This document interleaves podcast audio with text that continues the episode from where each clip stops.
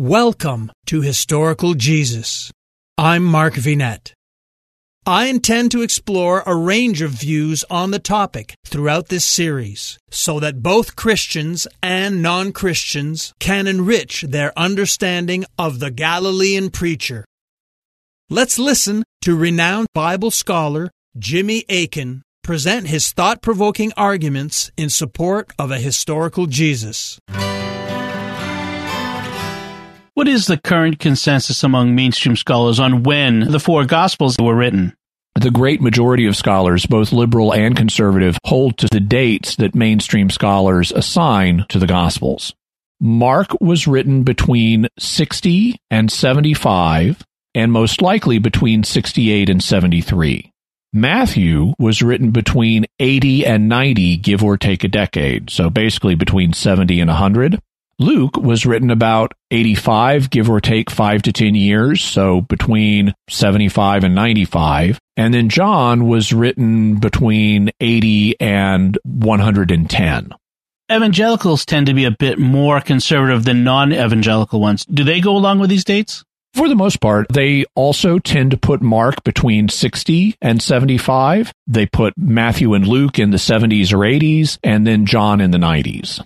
And then do some scholars hold to dates that fall outside these ranges? Very definitely. Some scholars place the Gospels quite a bit earlier, and it's not just conservatives who do so. Three liberals who have done so are the German scholar Adolf von Harnack, the British scholar John A.T. Robinson, and the British scholar James Crossley.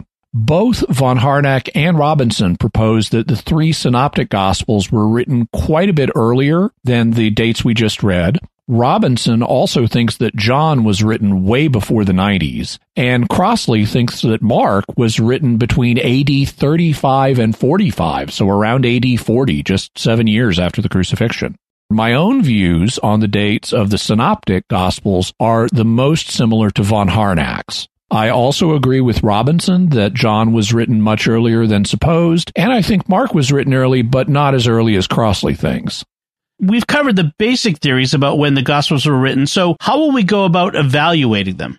First, we'll look at the question from the faith perspective and what the faith has to say on the subject of their dates. Then, from the reason perspective, we'll look at how much the question of the difference in dates really matters. And then finally, we'll go through each of the Gospels and look at what the historical evidence has to say about when it was written.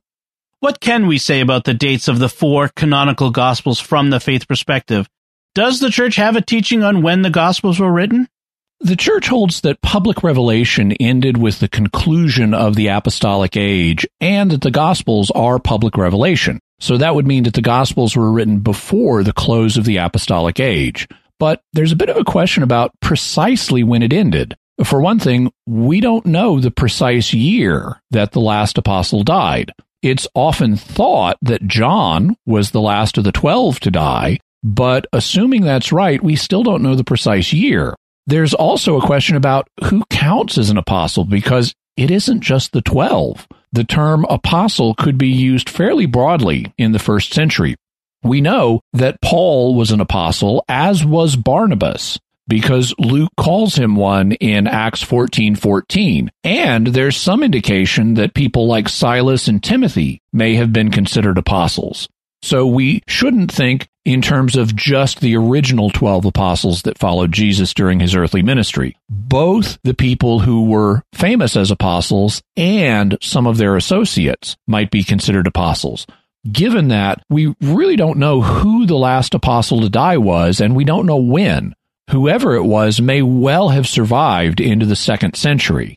That means that all of the dates that modern scholarship typically proposes for the Gospels fall within the apostolic age. So there's no problem from the faith perspective with proposing any of these dates. They all were written when public revelation was still being given, and so they would all count as scripture.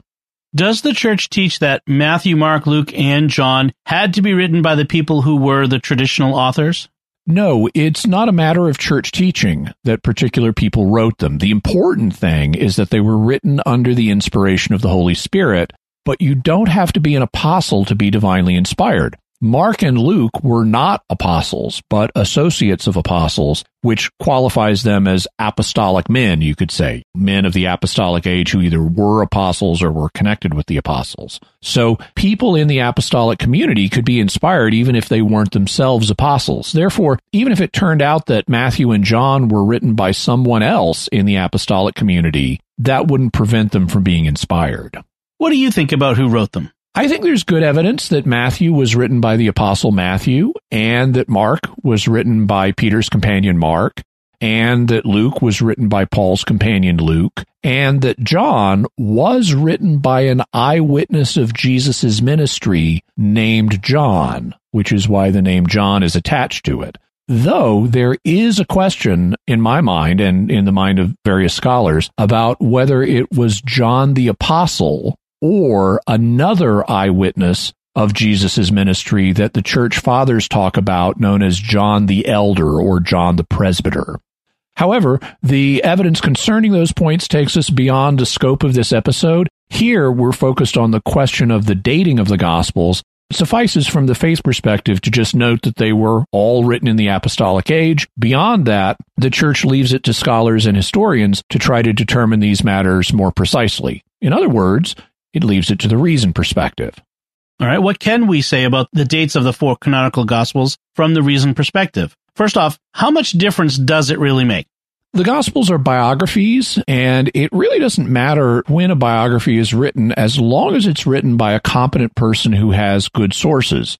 You simply don't have to be an eyewitness to write an accurate biography. I mean, today, biographers don't have to know the person they're writing about. They don't even have to be alive at the same time as their subject. Consider, for example, all the recent biographies of Abraham Lincoln that you find on Amazon or on bookstore shelves. No modern authors were eyewitnesses of Lincoln. Yet people don't discount these biographies on that basis. What matters is that a biographer had access to reliable sources and that he handled them carefully. And the men who wrote the Gospels were careful and did have accurate sources. There is a wonderful book by the British scholar Richard Bauckham called Jesus and the Eyewitnesses. In it, he shows how the evidence reveals that the Gospels, all four of them, including John, are based on eyewitness testimony about the ministry of Jesus. Can you give us a taste of that evidence? Sure. According to the first century figure John the Presbyter, who we mentioned, and he was likely one of the authors of the New Testament, either of the Gospel of John or at least 2nd and 3rd John. St. Jerome, for example, identifies John the Presbyter as the author of 2nd and 3rd John. According to him, the Gospel of Mark was written by Mark, who served as Peter's interpreter, and he wrote the Gospel based on his knowledge of Peter's preaching. Based on the unusual prominence of Peter in Mark's gospel, scholars have generally agreed that this is correct. Further, Bauckham argues that Mark uses a literary device known as an inclusio to signal the fact that Peter stands behind the information in the Gospels. You can read his chapters 6 and 7 of Jesus and the Eyewitnesses for more on that, but it would mean that Mark is signaling the reader that he's basing this on the eyewitness testimony of Peter. Similarly, Luke informs us at the beginning of his gospel that the information in it was delivered to us by those who from the beginning were eyewitnesses and ministers of the word. That's Luke chapter 1 verse 2. We can even tell which eyewitnesses much of the information came from. First, Luke uses Mark as one of his sources, so some of his material came from Peter.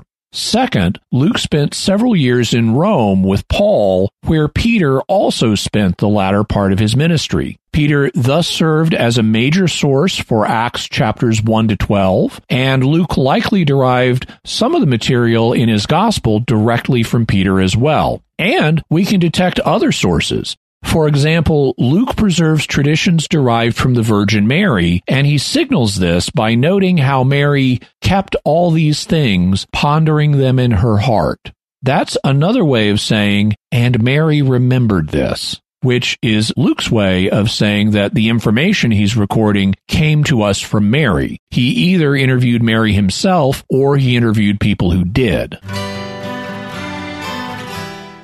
I'm Mark Vinet. Thank you for sharing your time with me.